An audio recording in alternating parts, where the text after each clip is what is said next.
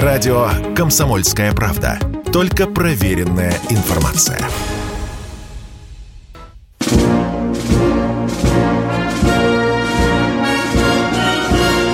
Военная ревю. Полковника Виктора Баранца. Здравия желаю, уважаемые радиослушатели. Мы начинаем. Начинаем, как всегда, вдвоем. Я Виктор Баранец. И я Михаил Тимошенко. Здравствуйте, товарищи. Страна, слушай. Приветствуем всех Четлан. Громадяне, слухайте сводки Софинформбюро. Дивись, Микола. Поехали, Виктор Николаевич. Ну, прежде чем мы ответим на вопрос, зачем наша армия разносит энергетику Украины, Михаил Тяшенко пригласит вас на поле боя. Что там, Михаил Владимирович, на поле боя? Что там вести с полей, вести с полей да. такие. Давайте. Продолжают подтаскивать подкрепления на границу с Белгородской областью. И дальше, дальше на соседнюю область пытались там показать клыки. Непосредственного перехода границы нет, но вооружение и технику подтаскивают, и личный состав. На Сватовском направлении, ну, тут все традиционно. Обязательно тактическая группа, обязательно на танках, бронетранспортерах, а хорошо две, а можно даже три – попытаться нащупать какую-нибудь дыру в обороне, сунуться туда. Вот некоторые называют это разведка боем. Не знаю. Разведка боем вообще в моем понимании выглядит иначе. Но, тем не менее, а, вполне успешно погибают, отскакивают назад, оставляя на поле боя покойников, раненых и технику. На Краснолиманском направлении то же самое с еще меньшим успехом. Очень здорово помогли удары авиационные наши, то есть удары с воздуха. Армейская авиация и Сушки-25 ох, наворотили там дел. Ну, что еще? А, освобождена Белогоровка. И мы практически уже замкнули кольцо, полукольцо точнее, под Бахмутом с юга и востока – какой вариант дальше выберут э, бойцы из Саларейха, не знаю. Вот честно, не знаю. Либо понариться, ощетиниться, сопротивляться до последнего, либо опять отпрыгнуть. Если отпрыгнут, обнажат выход в тыл группировки Славянск-Краматорск. Если упрутся, придется ломать но все равно выходить в тыл этой группировки на рубеж Славянск-Краматорск нужно. Нужно возвращать то, что мы оставили. Неужели непонятно? На Донецком направлении здесь пока по-прежнему пытаются обстреливать и обстреливают и Донецк, и Горловску. Но, по-моему, вот такое ощущение, что напряженность обстрелов снизилась. То ли боеприпасов не хватает, то ли накапливают боеприпасы, предполагая окончательное окружение Авдеевки. Возможно, и то, и другое. Не хотелось бы попусту болтать языком. На запорожском направлении. Ну, здесь все традиционно. Прыгнули, опять же, кроком марш называется, да? Кроком руш. Да. Попробовали кроком руж, дали в Харио, извините, по-моему, даже прямой, прямой наводкой лупили артиллерийским огнем. Ну да, 200 есть, 300 есть, техника брошенная горит. Отошли. На Харьковском, на Херсонском направлении все по-прежнему. А РВА сухопутных войск обрабатывает все, что можно в пределах Николаева. Ну и правого высокого берега, если кого замечают. Это что касаемо битв с полей. Вы просили поглубже и шире освещать. Ну вот освещаем, как умеем. Боюсь, правда, что завтрашнего дня, завтра же 1 декабря, да? Соответственно, запреты на прогнозы и все такое прочее. не хотелось бы получить по шее. Поэтому предполагаем вот так вот докладывать вам, привязываясь к докладам официальным. Ну а теперь про то, почему лопим по электроэнергетическим мощностям, а почему не рушим железные дороги, спрашивает нас Черкас. Ё-моё, вот удивительно широта мышления у людей. Прямо как у Михаила Сергеевича Горбачева. Ты ему про Фому, а он про Ерему, схватил Ерему в зубы и поскакал, поскакал, поскакал, поскакал. Хотя вообще цель-то одна – нарушить поставки и подвоз продовольствия, горюче-смазочных материалов, боеприпасов противника, максимально затруднить переброску сил с юга на север и наоборот, то есть из-под Харькова в Запорожье, а от Запорожья в Харь... под Харьков. Каким способом? Нарушая движение железнодорожного транспорта. А как его нарушить? Берем справочник, смотрим про Украину. Александр Черкасов, прошу огласить третью строку сверху. Железные дороги Украины электрифицированы практически на 70%. Скажите, если батарейку из фонарика вынуть на 70%, он будет светить? Ну, попробуйте. Елки-палки. Выньте пальчик из носа и возьмите фонарик, с которым вы ходите снимать показания электрического счетчика на лестничной клетке. Посветите, посмотрите. Удивитесь результату. Да, конечно. Люди грамотные, которые знают в железнодорожном деле больше, чем я, скажут, погоди, Владимирович, но на узловых станциях и на станциях первого класса должны быть дизеля, которые в случае, ежели отключится тяга, перрон и сигнализация, обеспечить немедленное включение электроэнергии на что? На сигнализацию. То есть на семафоры, на стрелочные переводы, где-то электрифицированы и тому подобное. Да, оттяги не будет.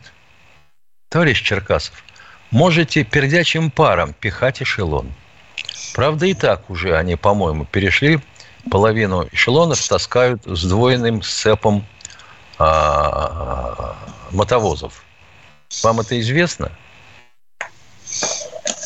Молчит. Молчит письменник, блин. Нам сообщали совершенно разные цифры по тому, насколько разрушена энергосистема Украины. Было уже и 80%. Было ай-яй-яй-яй-яй-яй-яй, темень абсолютная, свет только в столовой у Зеленского. Ладно. Был и другой вариант крайний. 30% нам не хватает мощности. 30. Вот немедленно нам добрать 30, при, при, вернуть, и мы все, все вернем на исходные. Ребята, электричество штука тонкая. Не для совсем дураков. Но даже я знаю – что если вы начнете дергать диспетчера и кричать, что у вас на одном направлении мощность надо добавить, про другое управление, направление вы ничего не знаете, диспетчер тоже с ума сойдет. Потому что у него ограниченная мощность под руками и в распоряжении. Хотя вся система была закольцована. Но мне представляется, насколько я понимаю в электросетях и снабжении, что если еще процентов к дополнительно к 50, 25-30 выбить, то они успокоятся надолго. Там будет очаговое энергоснабжение. Понимаете? Станции все равно надо синхронизировать. Как только они вышли из синхронизма, отключай. Начинай собирать снова. А раз собирать снова, значит, мощности в сеть не подаешь. Ну, елки-палки, ну возьмите даже не учебник электротехники а журнал «Наука и жизнь», год так за 65-й, где подробно разжевывалось. Ой.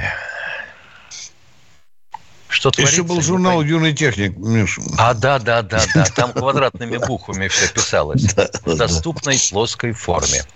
Да. Это вот все равно как вот склад, кладешь рядом с присягу советскую вооруженных сил, да, угу. и нынешнюю. Советская вся кончалась словами победу, ради достижения победы. А здесь ради заключения договора на каких-то условиях. Ну, ё-моё, ну мы, мы воюем или нет? Ну, вы мне скажите, мы воюем или мы что делаем? Отвечаем на вопросы? У нас минута ну, до перерыва. Кто у нас на связи? Полковник Тимошенко доклад закончил. Алексей, здравствуйте. Здравствуйте, Алексей. А, добрый день, товарищ полковник. У меня вопрос такой. А, вот э, отец вам звонил, погибшего парня. А, вот я бы товарищам из НТВ посоветовал бы сделать передачу о тех трех тетях на букву «С», которые отказали ему в деньгах а не делать программы на тему там от кого забеременела официантка. Это у меня первый вопрос. От зубной щетки. Угу. Вот. А второй вопрос, Виктор Николаевич, ну, он такой длинный, я, наверное, до перерыва не успею. Я хотел из воспоминаний Дмитрия Федоровича Устинова... Не уходите со связи, не уходите.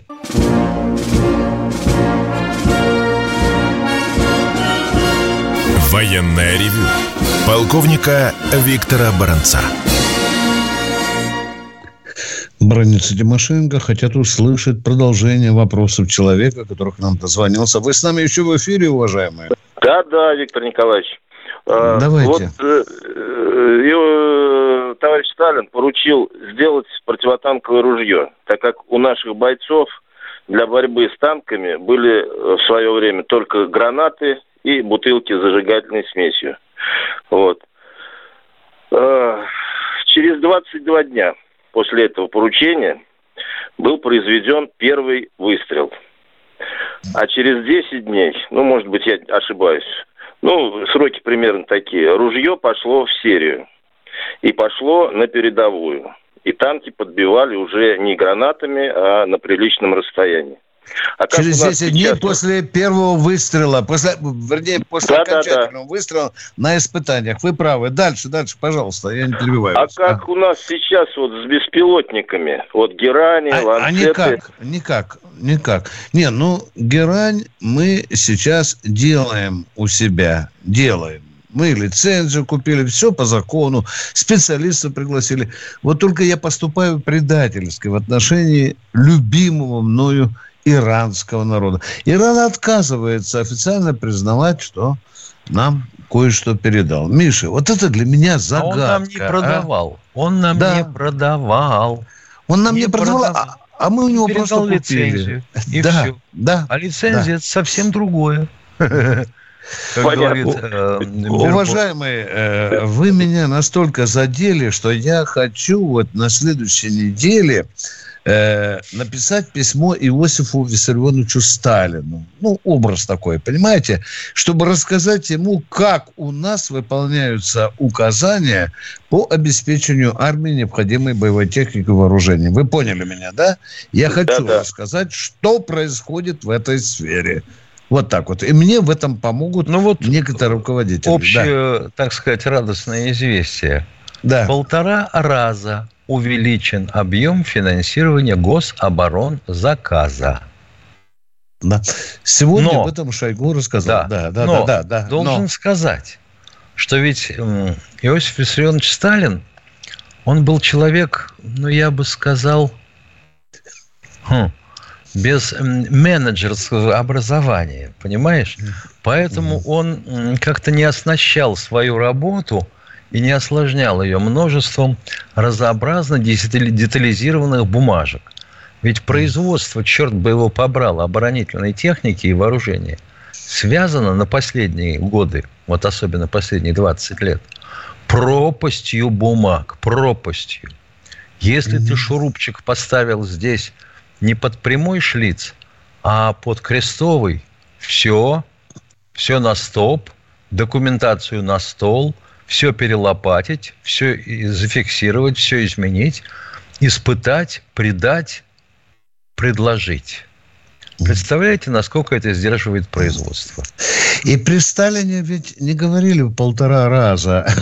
Там так сказали. Вызывался министр. И Сталин спрашивал, сколько вам нужно времени, чтобы поставить на фронт 300 самолетов? Министр говорит, три месяца.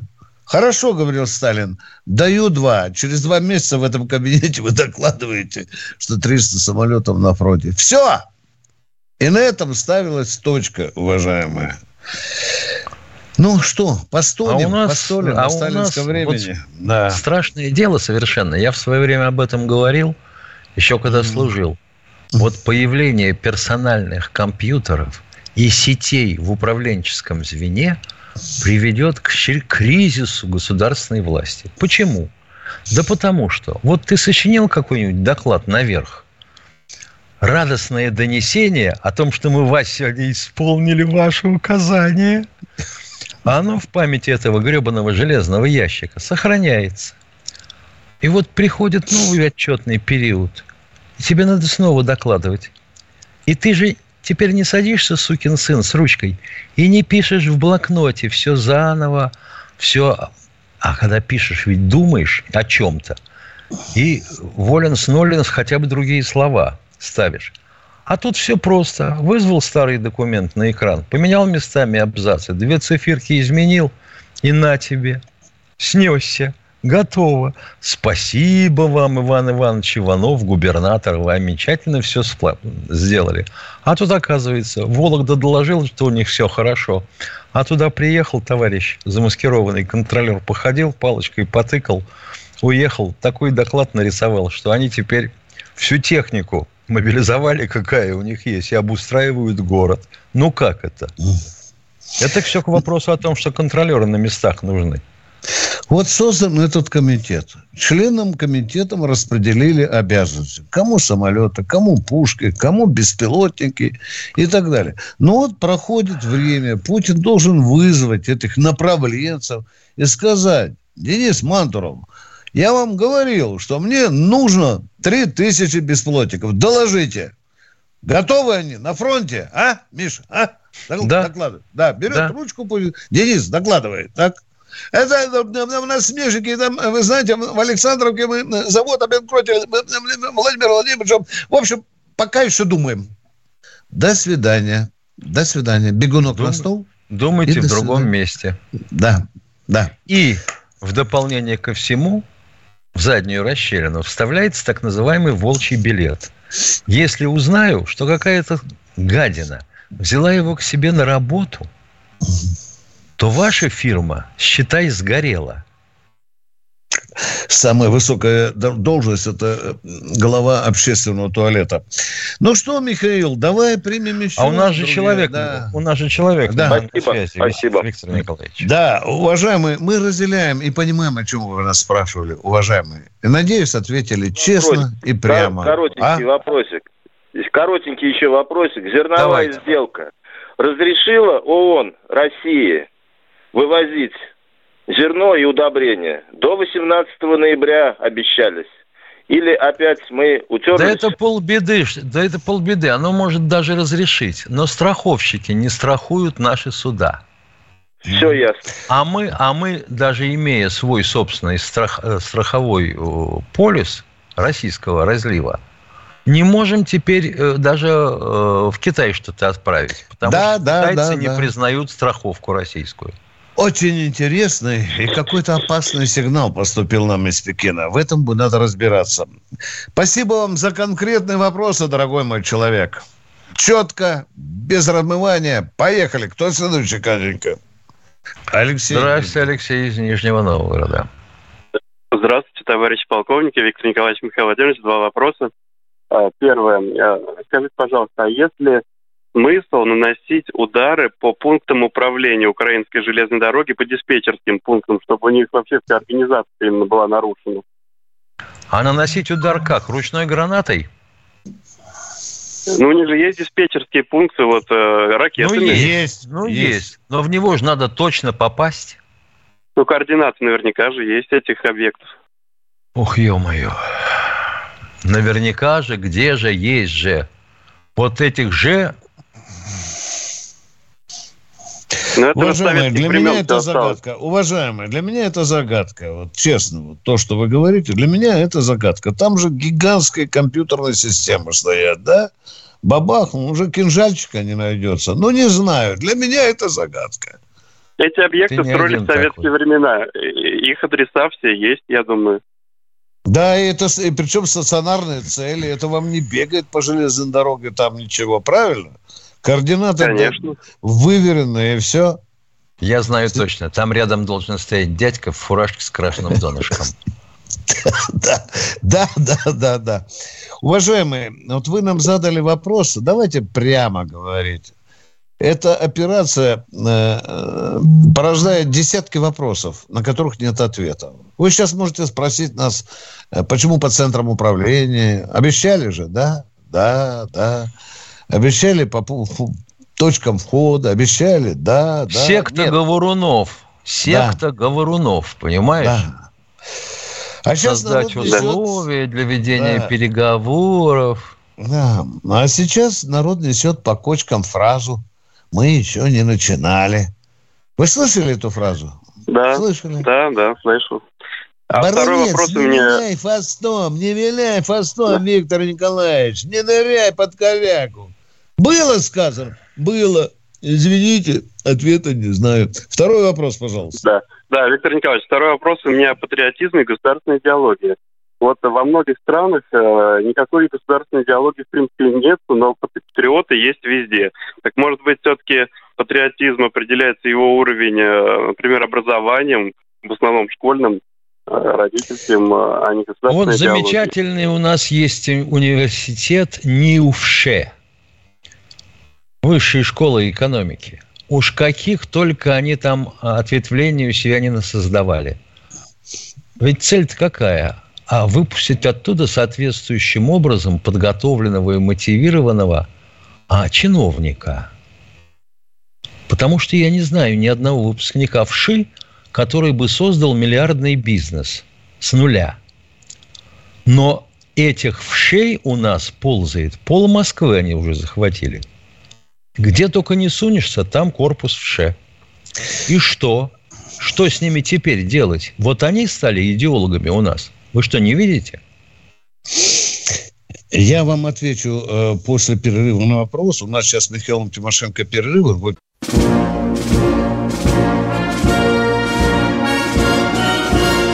Военная ревю.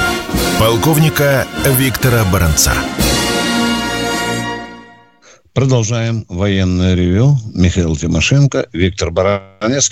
Катенька, там Руслан уже третью неделю к нам рвется. Руслан, телефон заканчивается на 46. Пропустите, страдает бедняга. А у нас в эфире остался радиослушатель. Правда я говорю? Да. Александр, да, да, да. Алексей, да, да, да вы да, у да. нас хотели спросить что-то про патриотизм. Говорите, пожалуйста, напомним да, Виктор Николаевич, я, я хотел еще спросить, что вот все-таки в вузы уже приходят достаточно сформировавшиеся дети. Может быть, у нас проблема со школьным звеном, что у нас патриотическим образованием не занимаются в школе, и нужно что-то менять на этом уровне с самых ранних лет. Дорогой мой человек, однажды мне пришлось участвовать в большой кампании высоколобых теоретиков патриотизма. Они все упорно доказывали, что патриотизм воспитывается, начиная от мамкиной титьки и заканчивая похоронами. Да, вот все системы, садик, школа, университет и так далее. Я обнаглел и сказал им по-другому что уровень патриотизма, конечно, зависит от государственной системы воспитания, но он во многом зависит от уровня супа в вашей тарелке, от ваших трусов без латок на заднице, от толщины вашей зарплаты и гарантии того, что эту зарплату у вас мужики в темном подъезде не скажут, мужик, отдавай. То есть все системы существования государства – тогда патриотизм, он как-то сам собой вырастает. Вы уважаете эту страну, вы уважаете этот строй, вы уважаете порядок, вы не ноете от того, что кругом все воруют, ну и так далее. И вот за это свое высказывание, ох, вы знали, как меня по кочкам оттесли, особенно за уровень супа, уважаемый. Вот моя точка зрения. Патриотизм вырастает из состояния дел в стране. Понимаете? Да, Виктор Николаевич, и... но ведь даже когда у нас да. крепостное право было, все равно люди шли и умирали за свою страну. То есть э, жилось ничем не лучше, чем сейчас, например. Но однако и тогда были патриоты. Были, были патриоты, безусловно, вы правы, да. Но тогда вот такой уклад был. Вот мы говорим о войне 812 года, ведь э, тогда же социализма не было, да, как Великую Отечественную войну. И люди действительно проявляли массовый, массовый героизм. Но тогда была другая идеология. Все-таки, вы понимаете, пронизывала насквозь за веру царя Отечества. Вот это. И церковь мощнейшим своим генератором обрабатывала сознание людей. И люди по-другому относились. Свято для них было Отечество, и царь и вера. Все равно нужно что-то менять. Э, нельзя так дальше оставлять. Естественно, дорогой мой человек, естественно, нужно менять. Ну, ну а, как же, а как же, а как же так-то, Виктор Николаевич? А. Ну вот ты давай прямо скажем. Вот Тиньков, он один такой, а где он ну, сам сейчас? Много, Правда? Да, а Банчок-то работает. Да. да? И что Альфа-банк там... есть, а хозяева да. куда смылись? Угу. И все это прекрасно понимают. Угу. Тиньков отказался от российского гражданства, но Банчок фурычит, Миша. Да. Фурычит со страшной, со да. страшной силой. Да. Тут нам пытаются доказать, баронец, слушай, там на Западе капитализм 100, 200, 300 лет, а у нас всего лишь 30. Мы еще не наворовали, еще не растащили отцовское наследие, а ты про какой-то патриотизм, про какую-то идеологию. Идеология воровства. Кто больше схапает, тому лучше живется. Вот она идеология. Тут а же остальные... показывали дворец этого гаишника недавно. А, да-да. Черноморского. Да, да. Ну, сказка. Ответ простой. Состояние дел в государстве, если оно хорошее, здоровое и так далее, оно не скажу, что автоматическое, но во многом влияет на уровень нашего патриотического сознания. Точка. Заговорились по Михаил, наверное, с человеком. Заговорились. Нет, да. Ну что, Михаил, дорогой, давай примем Кто следующий у нас на, теле, на связи? Катенька, Руслана пропустил. О, боже мой, спасибо тебе. Вот Миша сказал, я вас с Тимошенко в угол загоню. Он такие мне вопросы приготовил. Хорошо. Ну давай, Руслан, закатывай. Здра... Здравия желаю, Виктор Николаевич. Здравия желаю, Михаил Владимирович. Как я соскучился да. по военному ревью. Да. Тяжело до вас э, пробиться. Значит, Виктор Николаевич, лично вам два вопроса. Я вообще-то, Руслан, не люблю, когда так делают. Нас здесь двое. Вот или Тимошенко только задают, или только Баранцу. Но вот я как-то вот воспитан, чтобы все по справедливости. Но тем не менее готов ответить. Поехали.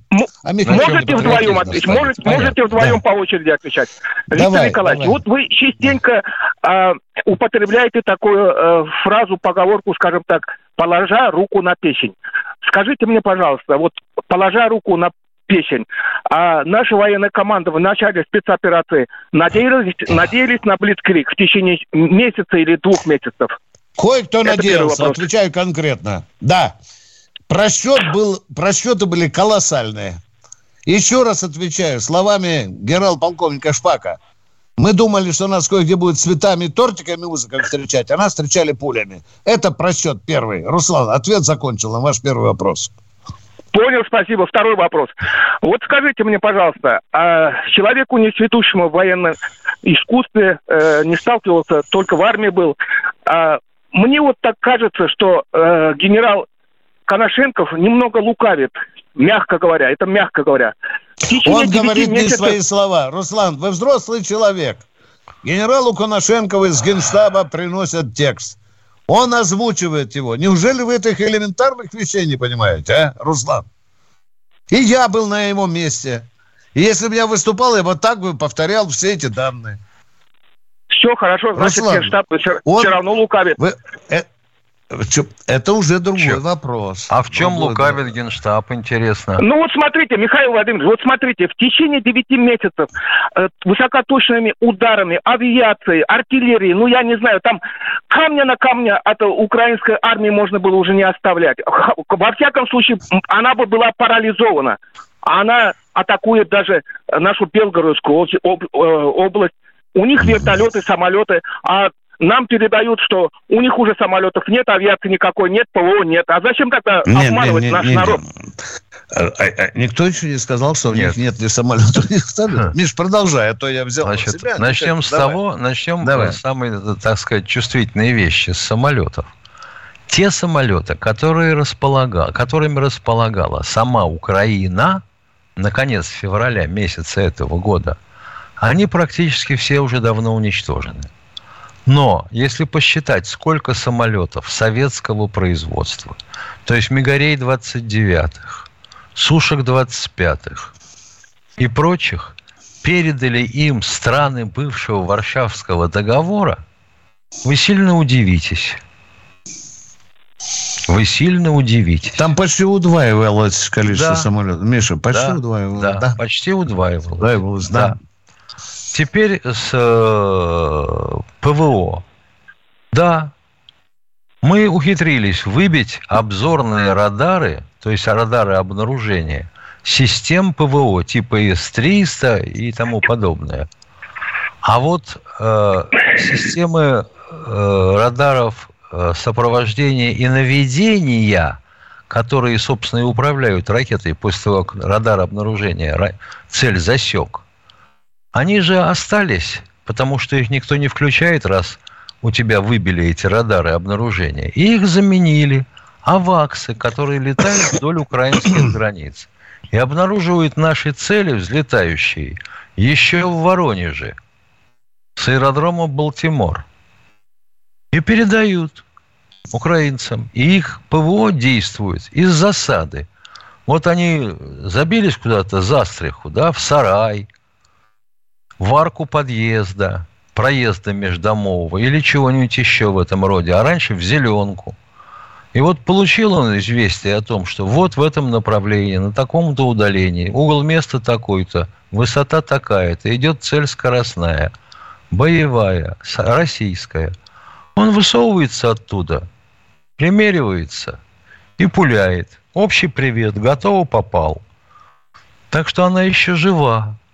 С артиллерией штука вот какая. Я не знаю, на бумажке не, со, не сопоставлял данные э, господина Коношенкова с моим предположением, но штука вот какая. Артиллерия вещь чрезвычайно устойчивая. И если раньше господин Коношенков говорил, что мы выбили столько-то орудий, то в последнее время он стал говорить, поражено столько-то позиций. Или взводов. Значит, или взводов. Или взводов. Да, а что да. значит в его понимании или в понимании того, кто соорудил этот текст, взвод или позиции? Не знаю. Я вот знаю норматив. Допустим, батарея могла быть подавлена, а это значит на 50% уничтожена. Подавлена, не уничтожена. С 150 снарядами 122 миллиметрового калибра. Или 90 снарядами 152. Но их же еще надо привести. Их же надо еще куда-то пульнуть. Место же надо найти, разведка должна отработать. Это как? Угу. Может быть, товарищ Коношенкову не вдомек, не знаю. Угу. Но текст сменился. Руслан, на, 20, на 24 февраля этого года в ВВС Украины числилось около 200 самолетов. Сколько сбито на сегодняшний день? Докладывают. 333. Я запомнил да. эту цифру. Да. да. Где взялись еще 133 самолета, Руслан? А ведь Собра- также и собрали, танки. Собрали из запчастей. Да. И также и танки, и артиллерия, и пушки, и зенитно-ракетная система, и система ПВО. Да? Мы их крошим, да. А сейчас, дорогие друзья, мы с Михаилом Тимошенко переходим в YouTube. Это будет самое интересное. И вы часть. еще не то услышите. На, вы еще, да, еще такие вопросы.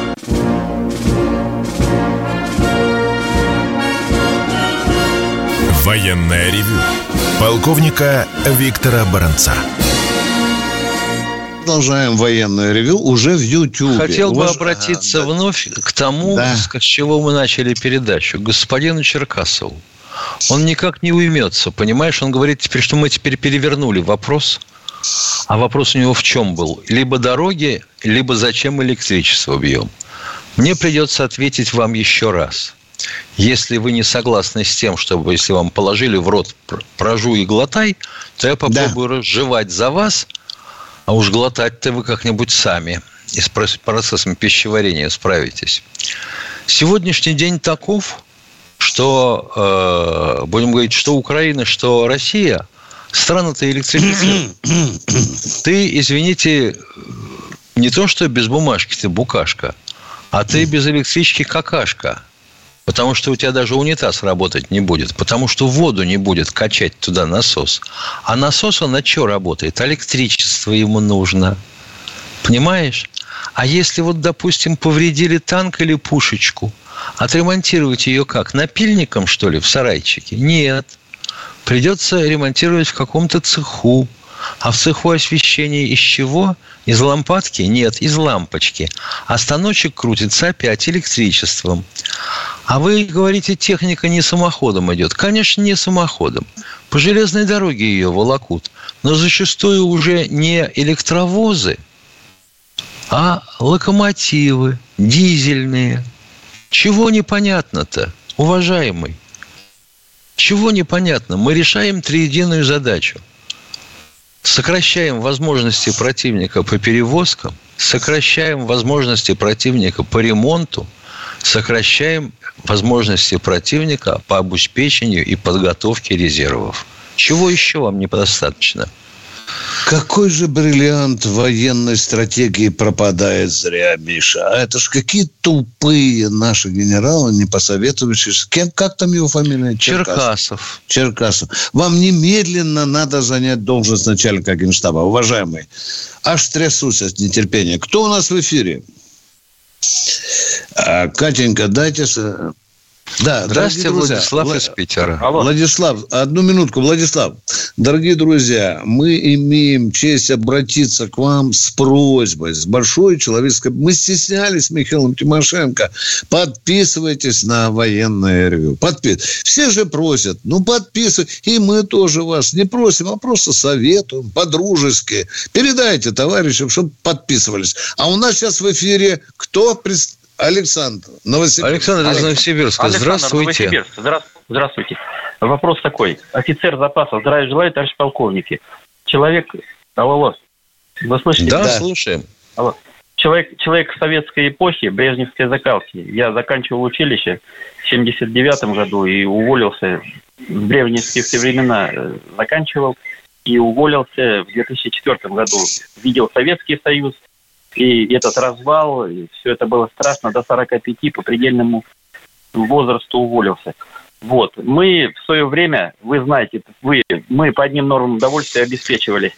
У нас были сапоги. Вот начиная с обуви. Я к чему? Спецоперация идет, ребята в окопах, смотрю, резиновые сапоги, похоже, они сами покупают по нормам удовольствия не обеспечивают. Нет, вот. они не чистятся. Я к чему? Предложение, да. Я предложение, вы, наверное, меня поймете. Вот сейчас я, мне приходится вот по роду там деятельности определенной с ребятами общаться, вот в гарнизоны захожу, вот, вижу, у них появились э, лакированные туфли, да? У меня предложение лакированные туфли поменять на резиновые сапоги по нормам удовольствия. Это больше пригодится, да, в современное время. А как вот. вы себе в Генштабе видите человека в резиновых сапогах? Э, ну, если он будет иногда а? выезжать а? в район в Не, район не я вас действий. спрашиваю. Вы лаковые сапоги? Я понимаю. Я ну. понимаю. Мы друг друга поняли. Мы друг друга поняли. Так вы же говорите, на вот. поле боя нужны сейчас, в грязюке нужны резиновые сапоги. Да. Я правильно вас да, понимаю? по нормам удовольствия, да. А это же тоже деньги, видите, в чем дело. Вот. Это деньги. А, а в чем вопрос? Да. Ну, деньги. Вот ребята, ребята же и здесь в поля, вот у нас в Новосибирске тоже ребята в поля выходят. Так, я понял вас. Армии нужно огромное количество да. резиновых сапог. Правильно да. вас понял? Ну, да. Поменять, поменять, поменять по нормам удовольствия, просто по деньгам для государства будет нормально. Лакированные убрать, резиновые сапоги вести. Например, а босиком ходить тогда, э, если человек в штабе, например, работает? Ну, ну кроме лакированных, или, лакированных Или в кетах ходить, в адидасе.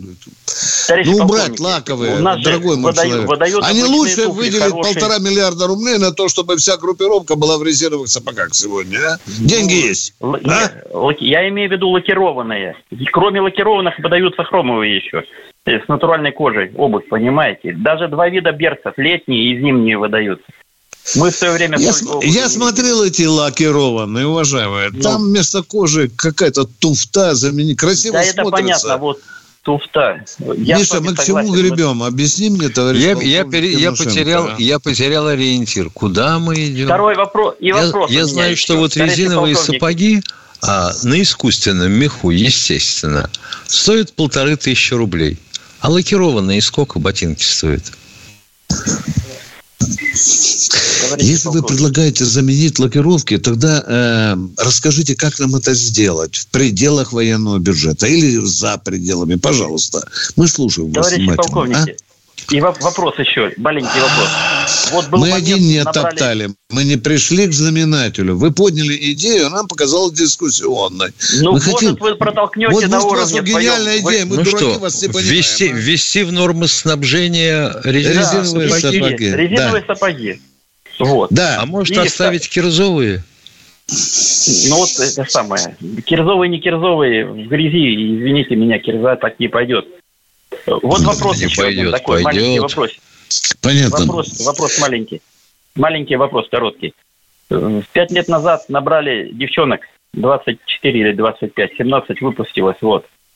Да. Я думаю, в этом году, наверное, не повторяли такую ошибку, потому что в зону, в зону мало ли спецоперация или где-то девчонок никто не пошлет, да? 90% из них э, не будут в истребителе сидеть. Но они в транспортной да авиации пон... пошли. Да это понятно. Там даже дочь... дочь так а в чем тогда вопрос, если А понятно? в чем вопрос-то? Не, ну просто чтобы факт вопрос. Не, а просто, а вот просто, а, а вот просто как пописать с моста. Да это понятно. Причем, причем здесь девчонки, да ядри вашу маму понятно. головой в пень. Не занима... сколько, не, не летчиков, сколько летчиков в год нужно нашим вооруженным силам? Ответьте Много, я в авиации сам служил. Я служил в авиации. Ну, ответьте. Сам. Ну, отвечайте ну, тогда. Отвечайте, штат, сколько штат, летчиков штат нужно в год нашей полуторный авиации? Штат. Полуторный Сколько? штат был. В авиации. Сейчас Пол, я не знаю. Полуторный штат. Какой Советский. полуторный? Истребительный двойной. Истребительно-бомбардировочный полуторный. Транспортники 40. одиночный Истребительно штат. Истребительно-бомбардировочный я служил. Вот, 48 а, ответь, самолетов, Ответьте мне, сколько, сколько человек, пилотов нам ежегодно нужно выпускать? Сейчас я не знаю, я из вооруженных сил уволился Все. в четвертом. Все. Вот а сколько дело. было тогда вот в четвертом году в вооруженных силах пилотов, скажите? Дослуживал в ракетных войсках. Я с авиации ушел. Понятно. Он о себе не Понятно. Это другое. Это Но другое, прошел да. 4 авиационных полка. 4 авиационных полка. Нормально. Летных училищ было вот от нас от Вы о себе нам хотите рассказать или ответить на вопрос полковника Тимошенко? Предельно конкретный. О чем Товарищи полковники, я с уважением к вам отношусь, и, во-первых. Во-вторых, до вас очень редко дозвониться. Вот очередь большая. Понятно. Вот я вам Вы открою там... ужасную тайну. Угу. В Советском Союзе ДОСААФ ежегодно передавал в вооруженные силы, то есть в авиационные училища, 700 пилотов. Ежегодно. Полностью с вами согласен. У нас а у нас осталось одно авиационное, летали, да. у нас осталось одно авиационное училище с девочками. Оно нам выпускает хотя бы 500 пилотов в год. Вы ответили да на мой вопрос с девочками. Все. Больше можно ничего да. не говорить. Рад вас слышать. Вам успехов. Вам успехов. Да. И, а, мы рады, что вы здоровы. Да, понятно, понятно. Но резиновые сапоги должна носить вся группировка наша. Там, там, сейчас. Вот Марта Орлова спрашивает из чата. А что, Министерство обороны не знает, где находится Белгород? Может, нас считают Украиной? Нас обстреливают ежедневно, а на федеральных каналах об этом молчат. Уважаемая Марта Орлова, я вот только что вынул голову из телевизора – только что рассказывали об обстреле Белгородской области и прилегающей. И там где-то даже взорвалось нефтехранилище на каком-то комбинате. А чего? Вы телевизор уже не смотрите, вы прям так заявляете.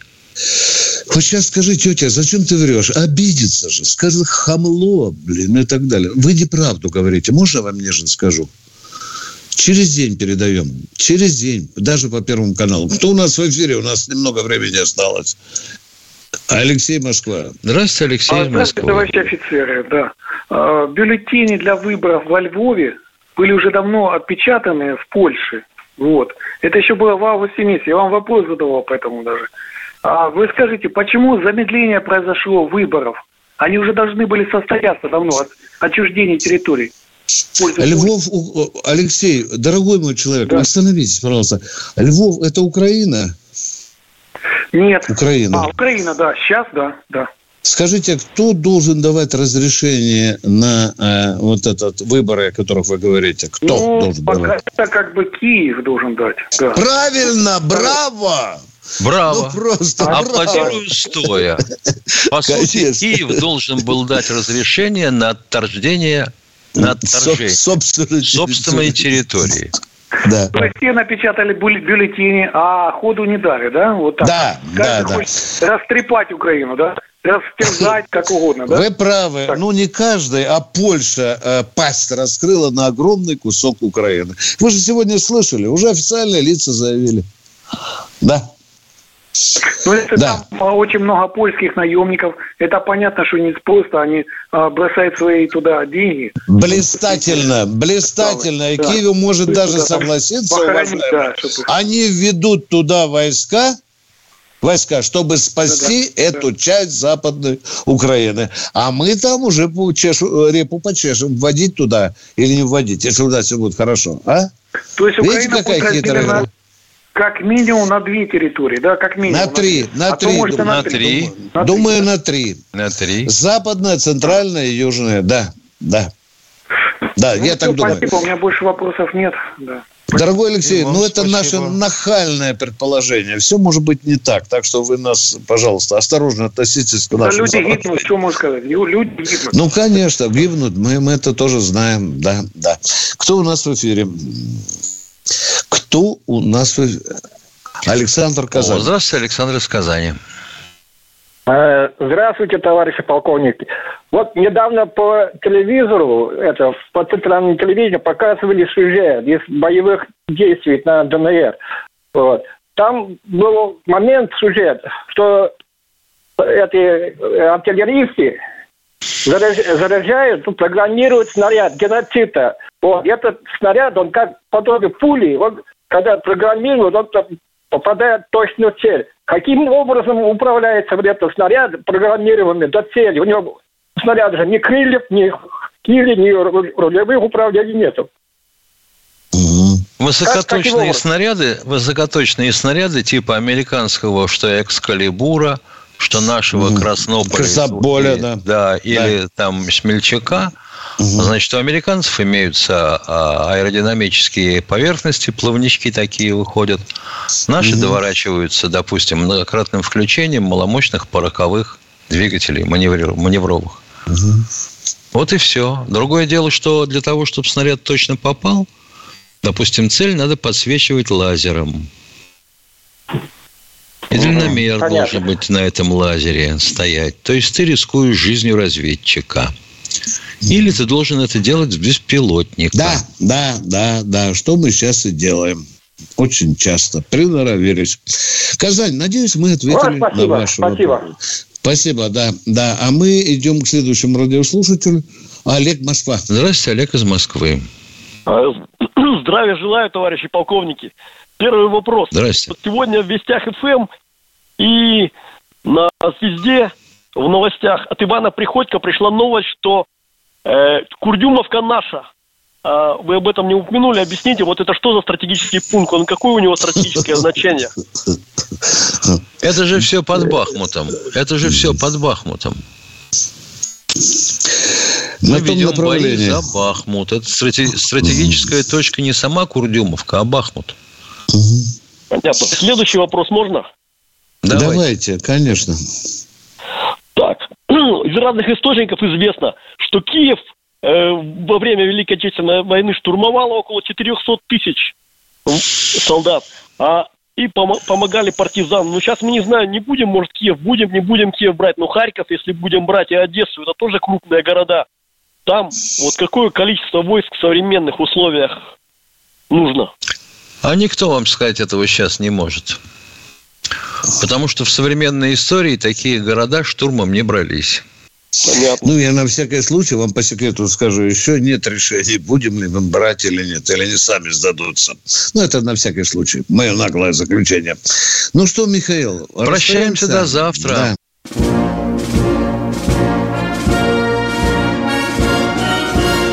Военное ревю полковника Виктора Баранца.